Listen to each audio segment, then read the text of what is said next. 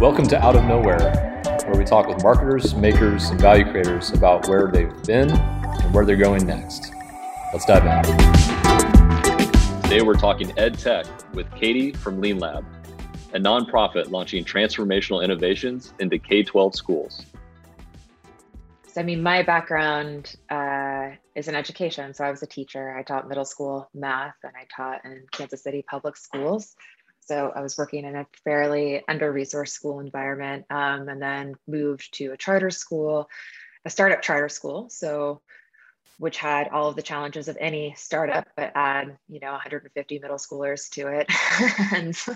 and I think, my passion has always been professionally been working toward providing equitable education opportunities for all children. So that was always my driving force.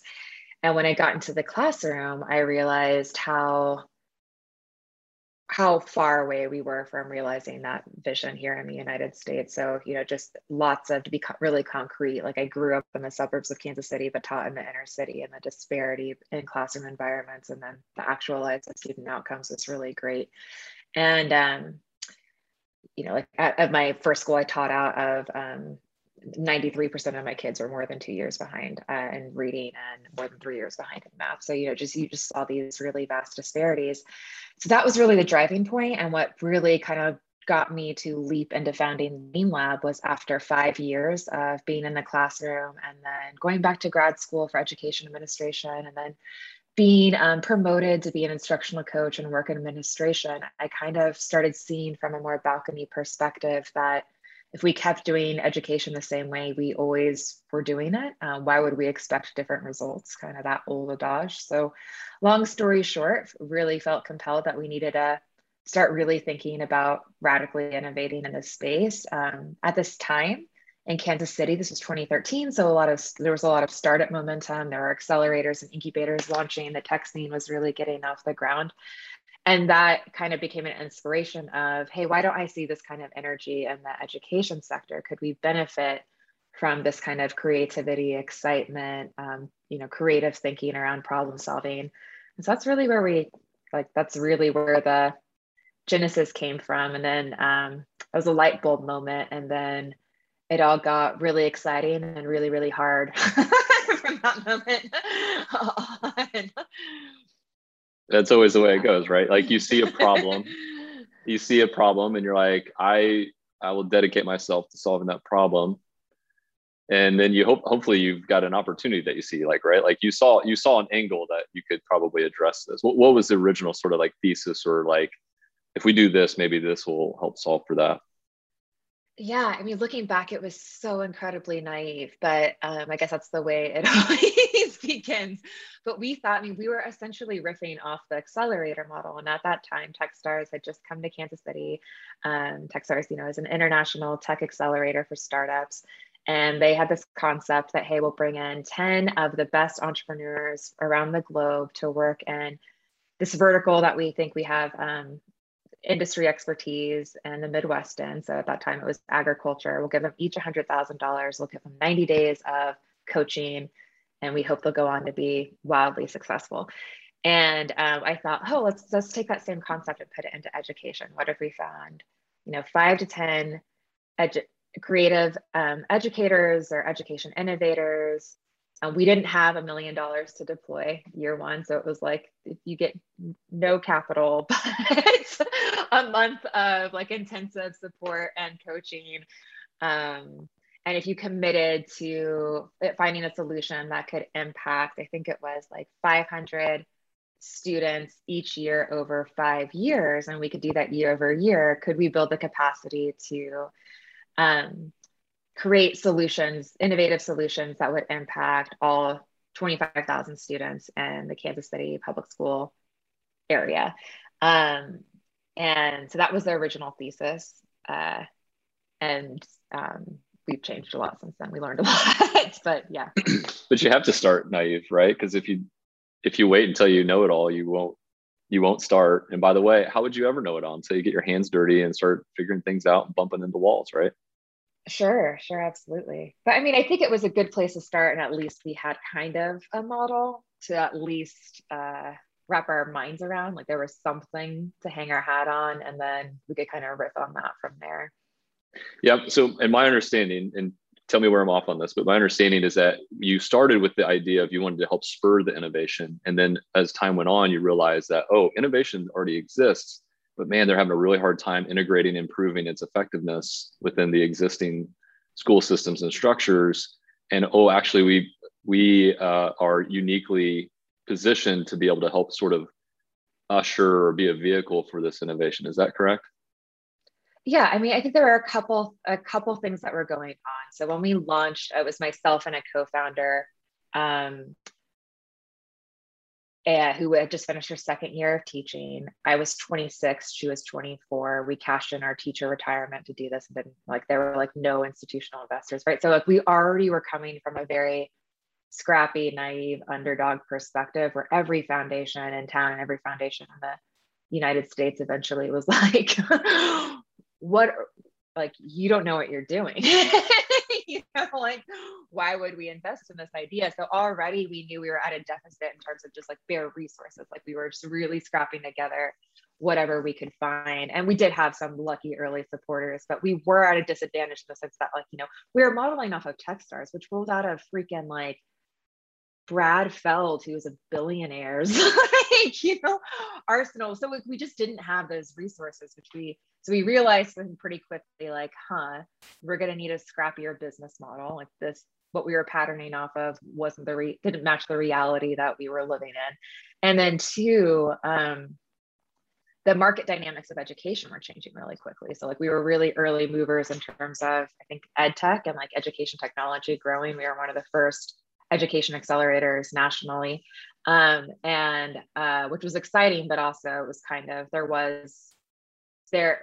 was no model, there was no precedent for the work we were doing. So it was really hard to gain access to capital. So pretty quickly we realized if we were going to work with early stage innovators and an incubator concept, we needed to resource them with capital, and we needed a really patient timeline because we were going through the startup journey ourselves and realized, you know, this is really hard.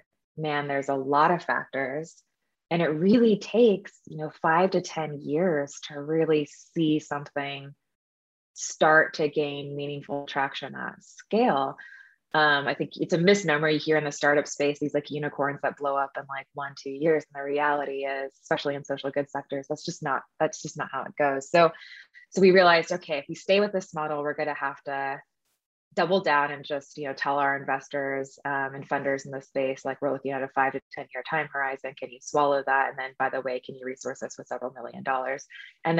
And there's no proof of concept yet because we're in an emergent space. And most people, understandably, were like, no, you know, pass, we'll see, or, you know, keep us looped in, we'll see what happens. So we realized, okay, this is kind of untenable. What are we seeing as patterns in the landscape though? We realized like there was a small group of ed tech companies that were making traction. They were able to get resources on their own, but they were really having a hard time achieving scale and achieving demonstrable effect on student outcomes. They were like, hey, we've created this exciting technology. Teachers are adopting it. We don't really know if it's impacting kids. So we thought, hey, there's kind of a wedge there that we could move into and say, what are we really actually good at? We were really actually really good at building relationships with school districts. We were really good at bringing those insights into product development, which is actually what we cared most about, are these tools created to really impact real classrooms. And so we thought, can we double down on that? The cool thing about that was things we were already good at and the things that didn't require a ton of capital. And so we moved in that direction, and that kind of evolved to where we are now, which is kind of a research and development lab, which takes existing ed tech products, put them in schools where we have relationships, and then we measure and help them measure their impact and help them improve. Yeah, I mean, when you talk about the ed space and trying to get you know, a new innovation, new technology to scale, I mean, anybody who reads and follows like the Lean MVP, or, you know, the Lean startup methodologies and stuff like that, and then you go look at the public school system, it's like, wow, I don't know how much of this I can apply to this. Like, how do you get access? How do you prove effectiveness? All that type of thing. It's a huge obstacle that they're going to bump into. And you guys have found that you can help solve for that. So it makes a ton of sense that there's someone in your space doing that type of thing. What are the conversations that you hear from ed techs whenever you maybe meet them for the first time? Like what's that conversation like? I mean, typically they're excited in the sense that what's challenging is just to get into a bureaucratic sector. So to get really meaningful, kind of unbiased feedback from teachers, students in a real environment is just really hard to do, because schools, especially after the last 18 months, they're overwhelmed, they're very bureaucratic, there's lots of red tape, they're risk averse. So it's really hard oftentimes to get a school to adopt a new solution. So we can kind of really help navigate that red tape with warm relationships and give them a chance. I think that's the big thing. They're always looking for just access. Like, how can you help us open this door and help us prove our value? And our hope is to do that. Yeah. I think you're in what, year 6 now? Is that where we're at? 8. Year 8. Okay. My math is off. So you're in year 8 and then you're going into the world has a pandemic, and I would imagine that your world changed, right? Like, e-learning became a national narrative and a lot of people got to experience it firsthand. Like, how did that change your thinking on what you're doing, or maybe confirm what you were already doing? Like, how did that change your world? Yeah. I mean, I think, like I said, we were kind of first movers in this space. So for a long time, for most of the time until the pandemic, really, we were kind of a niche, under the radar thing, in terms of we were pretty hyper specialized in what we did. That's still the case. And like, most people, like the mainstream, didn't always understand it in like a palpable way. And then I still remember it. We were in office on March 13. We got the notice that public schools were extending spring break for a week for them to figure, quite frankly, there was no plan. They sent the kids home with packets of homework and paper packets of homework and a little extra food. And then behind the scenes, every administrator we were talking to was scrambling. Like, we don't know how long this is going to last. We don't know what this is. We don't know how long our kids are going to be out of school. Et cetera. So we just started talking, like, started being kind of an open resource hub, where we were literally on the phone with school administrators every single day. We started with like a group phone call with all the school administrators that we partnered with. So about 20, 30 school systems for about 6 weeks, and just to learn how, like, the pandemic was shaping school environment, because literally overnight they had to move schools remotely. So for us, I think that advantage was having a really keen insight into just literally how this looked like, what this rollout looked like to going to all remote learning. And then what value we could provide, which changed over time. At first, it was being a sounding board, helping get basic resources, making sure kids had access to internet and computers. And then it turned into, okay, I think once people realize this is going to be happening for a while, how do we really vet and understand if virtual learning is really working for our kids? How do we assess that? How do we pick the best tools? How do we implement them well? Kind of that second order of questions of, I guess this is real. How do we make the most of this and do what's right for students? Yeah. Has there been a moment over the past 18 months, give or take, where you're able to see the impact that your team is starting to have, and you're like, oh yeah, this is why we're doing this. This is starting to take. I mean, in waves, I won't lie. I think, like everybody else, the last 20 months has been exceptionally hard and all sorts of new and unexpected ways. But I mean, I think some milestones, like, so when we assessed the digital divide, that was the first project we took on in the pandemic. We assessed about 22% of students didn't have internet access at home. About 11% didn't have computers. And we were able to help influence about $4 million of philanthropic giving and reassess that. so that we know about 99% of students have access to at least, now that we assess, have access to at least a hotspot, and about 100% have access to computers. So that was one big one that we were able to say, okay, at least we know, because that was a big barrier prior, honestly. If you think about that, that meant only, you know, about 25% of our kids didn't even have access to basic technology, let alone access to learning opportunities through that. So that was kind of milestone one. And then milestone two was, okay, so what? Now they have technology. What are they doing with it? How are they learning?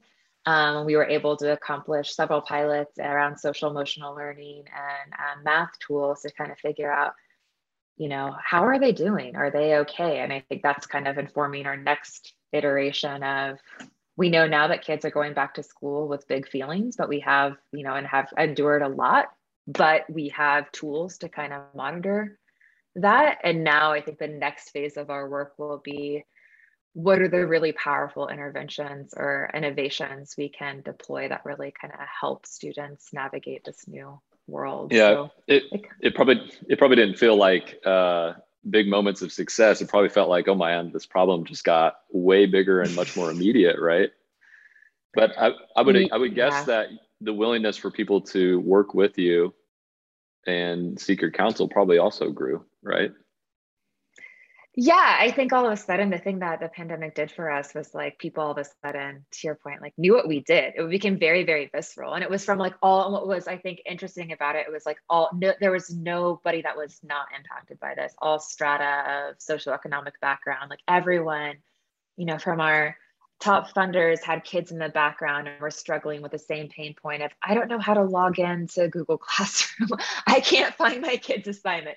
I don't know if this app is actually teaching them anything. You know, like everyone kind of had that universal experience of, I think I'm trying to do the best thing for my kid, but I really have no idea if this is working or not. And so I think that really helped craft like a shared understanding of like both the challenges, but also I think also the potential. And I think also thinking, okay, there are some positive things about this. There are ability for kids to work at their own pace. There are ability for kids to have access to new content areas maybe they didn't explore. And then there are some real deficits. Like when is my kid gonna be socializing with other kids? And like, how do we start thinking about this in a more holistic way? Yeah, you happen to have some big time supporters behind Lean Lab. You have some big time groups who fund and help fund your organization, right? Beyond the fact that you're also moving towards a self-sustainable model. But what do you think some of those organizations, what is it that they see in Lean Lab where they, you know, put their name and their dollars behind you guys? What are those conversations like? What do they see in Lean Lab that they're supporting? We've always been an unusual thing, and we've always been kind of the underdog. So the fact that we're kind of in the Midwest and we have those relationships with schools, I think one thing that people see us as is we kind of have a unfiltered understanding of what's really happening in schools. You know, like I said, early in the pandemic, when we were on calls with all school leaders from across the region, we really had kind of a clear understanding of like viscerally how hard this was. And I think that kind of, and we have a lot of trust with our school leaders. So I think, you know, we're kind of known as a place to go and just ask like, what's going on? What's happening right now? What do folks need? How do we make this better? What's really hard? So I think we have those kind of insights. We have that kind of relational trust in schools, which is historically really hard to build because they're so bureaucratic and siloed. And then I would say, I think the other thing I hear is that I think one thing that worked to our advantage is that, you know, we were from the Midwest, we were young, we couldn't pretend, we couldn't posture like we were bigger or more learned, for lack of a better word, than we were. We kind of just had to lean into this is what we are. Like we didn't roll out of all of our competitors are attached to Ivy League institutions or Stanford or really large funders, and that just wasn't our story. So I think one thing we hear from funders that's refreshing is that like we really are a learning organization. We continue to change our, we always modify our framework. We're true to our values. We always believe in like the power of community, classroom community voice. And yeah, that's, and we're always changing or refining how we approach things. So I was listening to an interview with Bill Gates, and he's talking about his philanthropy, and you know he's involved in trying to educate himself on all of these different topics, right? Like malaria is one of them, and there's just many, many more that he's looking at. And someone in the audience asked him about, you know, what was really tough, and public education was one of them. He sounded truly stumped on like how to advance education in the United States. And I was like, oh, that makes sense. That's why his foundation is supporting Lean Lab. They see you guys on the front lines of this and trying to figure out something that he frankly doesn't sound like he has a beat on. He doesn't sound that, whereas other things he's studied so much and he thinks he sees an opportunity. It sounds like he's almost baffled by this thing. And he's, I would assume, impressed when he meets organizations like yours who are not afraid to you know, take a stab at how do we advance this. So yeah. I'm sure you might have a much more nuanced view of that, but it clicked for me when I heard him say that. Yeah, no, that's refreshing to hear, but yeah, I mean, it's really hard. I mean, I think you're dealing with a really entrenched bureaucracy that uniquely touches like the most vulnerable lives we have, like young people. And so it's a really interesting field to work in. What do you miss from being in the actual schools? A lot. I think number one is like the relationships with kids. When you see that light bulb moment when they get something and they're excited about a concept, there's still no other like professional high I think I felt that's like higher than that. You know, when you see a whole group of kids or kids like get turned on to a concept or a new thing and you see them grow, that really is pretty magical. Yeah, so I missed that piece, absolutely. And like the joke that we always have, I don't know if a joke is kind of serious too, it's like the goal of Lean Lab was like, how do we make teaching and education more sustainable so that we can go back to that? Because it's a really hard profession. What are some of the things in education that you would say that technology will probably never replace, or maybe they can just make that easier? Are there things that you think are just, you know, fundamentally like this is the best it can get and technology may not replace it, but maybe they can augment that? Or the human connection piece. I mean, I think there are some people that are concerned about ed tech automating. Well, I think in general, technology automating all of us out of work in every sector. But I think in education, particularly, like you just can't replace the human connection and the relationship between a student and a teacher. That kind of mentor support relationship, I don't think should ever disappear.